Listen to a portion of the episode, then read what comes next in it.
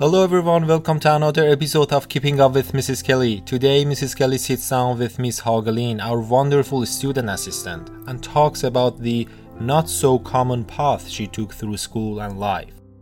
Hello, welcome to another episode of Keeping Up with Mrs. Kelly. Today I'm sitting with a wonderful Miss Hagelin. Hello, Miss Hagelin. Hi, Miss Kelly.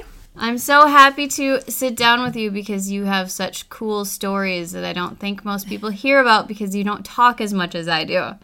True. no one talks as much as you do. So now it's your chance today. No All pressure. right. Okay. But I brought you here today because I think that you have such an interesting journey. When I see you, I met you at a different school. Yeah. Now you're at a school again, and then you confessed to me that you did not like school when you were were a young person. And it shocked me because you do such a wonderful job at our school. you. So I'm just a little bit confused as to how you have such a bad experience in school and then do such a wonderful job when you work here with with our students in our school. Hmm. To be honest, I did not think that I was going to work in the school when uh, I was in school because I was one of the kids that really truly hated school. And I had a real bad experience from first grade until I never went through ninth grade. I did uh, the eighth grade one and a half times, and uh, my final grades were in three subjects Swedish, math, and English. That's all. You can say that I was a big failure in that area and I felt like a big failure and uh, my self-esteem was not good at all and uh, I had to learn everything again. And that's not a good idea because you might as well learn it here than afterwards. You have other things to do afterwards so it has been a struggle Definitely. What brought you then back to school? Because now you've worked with us for almost two years. Before that, you were working at IS Liljeholmen. Yeah. What made you want to work in the place that made you miserable for so many years of your life? It happened just by chance, actually. She needed help with a student and uh, asked if I was interested in helping that person, that child, and I was, yeah, sure. And then I got hooked. I love working with children and working in a school environment. Do you think that your negative experiences have helped you work more positively with students? Definitely, absolutely. What what strengths do you think that you bring to our school that maybe other people don't have? Maybe humility. No, what is it called? Humility, yeah. yeah, and patience. And uh, I know how hard it can be. Trying to be positive, trying to help the kids find uh, the strength in themselves and not to believe that they are stupid or doesn't know anything or that the teacher doesn't like them or just listen if they need anything. I think I'm more open in that way. I don't have a subject to teach them, so I'm trying to teach them like life skills instead. What is one of the most important lessons you think that you can bring to our students? Since you don't have to focus maybe so much on the subjects, but you can focus on life lessons. What do you hope to pass on to our students? Well, that the grades doesn't define them as a person. The grades tell them what they know or don't know and not who they are as a person. I think that's such an important message, especially this time of year, especially for our year nines. Yeah. Because it's easy to get into this tunnel vision of thinking that the grades are the hmm. rest of their life yeah. and exactly who they are. And hmm. if they haven't done well, that means that they've failed somehow as a person. But that's not the case. No, definitely not. And you're living proof that you can struggle and you can can pick yourself back up again. What gave you the strength when you were going through that really rough time when you were a teenager? How did you get out of it and get refocused and to to become successful because here you are super successful and just a person that a lot of us look up to how did you get to that point Four things. Uh, first of all, was nature. I was in the woods a lot by myself, and that's healing. I had my fantasy world that I could escape to when it was too hard, and it's also important that we don't lose our imagination because when you have imagination, you can make goals or whatever, but you can still feel safe there, like that you can achieve things. Um, I had a teacher that saw me too late, but it helped. We are a lot of teachers and adults in this school. We see everyone, and if someone wants help, please come to the studio. I will always be there. Um, music helped me. I couldn't live without music. And books. When I found the first book that I really liked, I was hooked. That's amazing that you could could kind of guide your own learning and find what you were interested in and use that to really drive your education. Yeah. I want to go back to where you talked about your imagination and you told me just casually that somebody told you to not do this Yeah. And this was something super important to you. Yeah. How did that feel when there was an important adult in your life that said, "Stop doing something that you love"? I guess that just made me more. It is, you know, like the mm-hmm. Trots Yeah. åldern. A little bit stubborn. yeah. So she just pushed me even more to be, I am a princess. you can't tell me otherwise.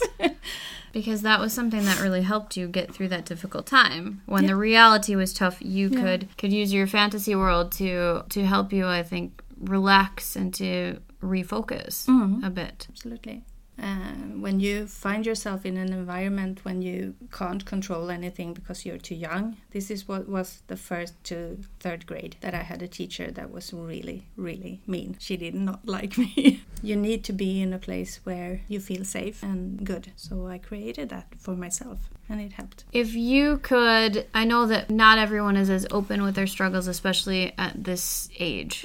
Like a lot of people like to hide these things and to hide that things are difficult and to hide that they're not feeling well. But if you could give advice to these people who might be listening that are struggling right now, what would you tell them to do? Try to find someone that you trust to talk about it. If you can't, just know that you are not like everyone else because you don't want to be like everyone else. You want to be your own person and you want to own that. Embrace that feeling and try to find the positive things in that. I'm doing this in the studio mm. with the kids there. They have to find one thing that they are happy about or grateful about a day and write it down. You can do that at home. You switch your focus into thinking about what's good and you're thankful for right now and not just focus on the bad things.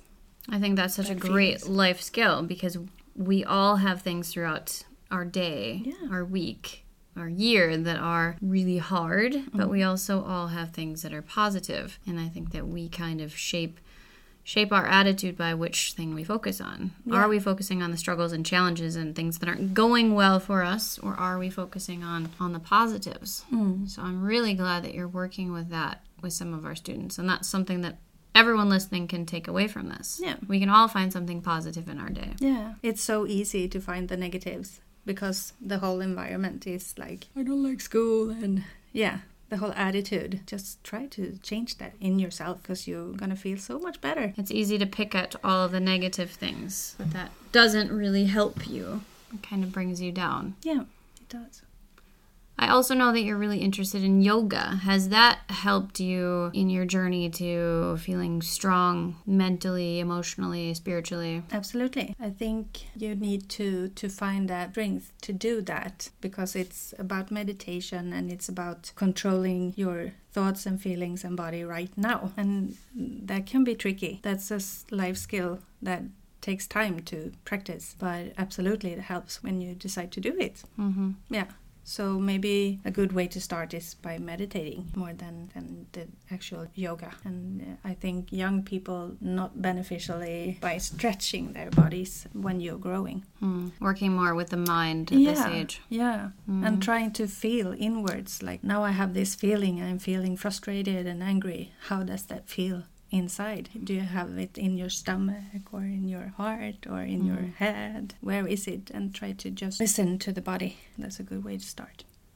Definitely, and I think that's something that we don't do enough in our culture today because we have so many quick fixes for if you have a headache you can take this and if Yeah. this hurts you can do this and you can always distract yourself from your true feelings by social media messaging with your friends like something with a screen hmm. and shutting that off and really digging inside yourself is a bit foreign hmm. to most of us now hmm. because it's so easy to find distractions. We don't even need to create an imaginary world because there's already worlds that we can just dive into, but Yeah. that's not really healthy. No, it's not. And as a parent, I think it's very helpful to just connect with your kids like a short time once a day or every other day just to sit down and be quiet and listen and both outside and inside so you connect with your kid as well in that way I like what you said about finding your emotions and like thinking about where they're affecting you. Mm-hmm. Because I also think sometimes we think of emotions as being bad. That Yeah, it's but they're bad still to be there. sad. yeah That we should it's stop not. being sad. no we can't it's a natural feeling that we have and it's at your dinner table Mm-hmm. it's like same as joy and happiness and everything so you just have to recognize them and okay i'm feeling bad i'm feeling sad uh, or angry right now and it's okay Mm-hmm. don't try to run away from it Exactly. It doesn't really go away. It doesn't fix something. No. It just pushes it to the side. So you're not actually addressing the problem. And that's something I also think we need to get better at is recognizing like, okay, I'm sad. This is how I am when I'm sad. Mm-hmm. This is how I'm going to react. This is what I need, and it's okay to to feel that way. yeah What are your goals now? Like, you have done so many cool things. You have been able to take yourself from path that could have gone in a really not great direction. Mm-hmm. And you have what I consider a, a very successful story. You have a job here. You are shaping so many lives every day. You are a loving parent. What are your goals? What do you want to accomplish now? I've not been good at setting goals in my life. I take every day as it comes and just trying to fill my now with purpose. I'm surfing on life, so But that's a really cool way of living that if you make every day really full, yeah, then you you fill up your future rather than just like planning it out. You actually make each day as it goes by as full as you can. Yeah. And then it might bring you in a, a direction that surprises you, like you're working in a school. yeah. and I think you have hopes and dreams.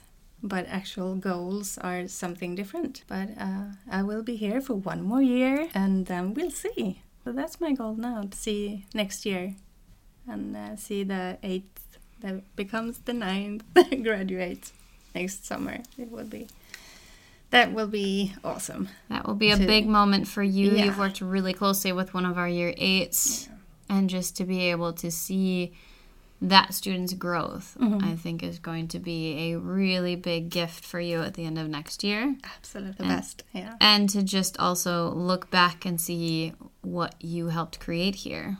Because you brought something very special to the school. Uh, you and I are very, very different, Yeah. extremely different. Yeah.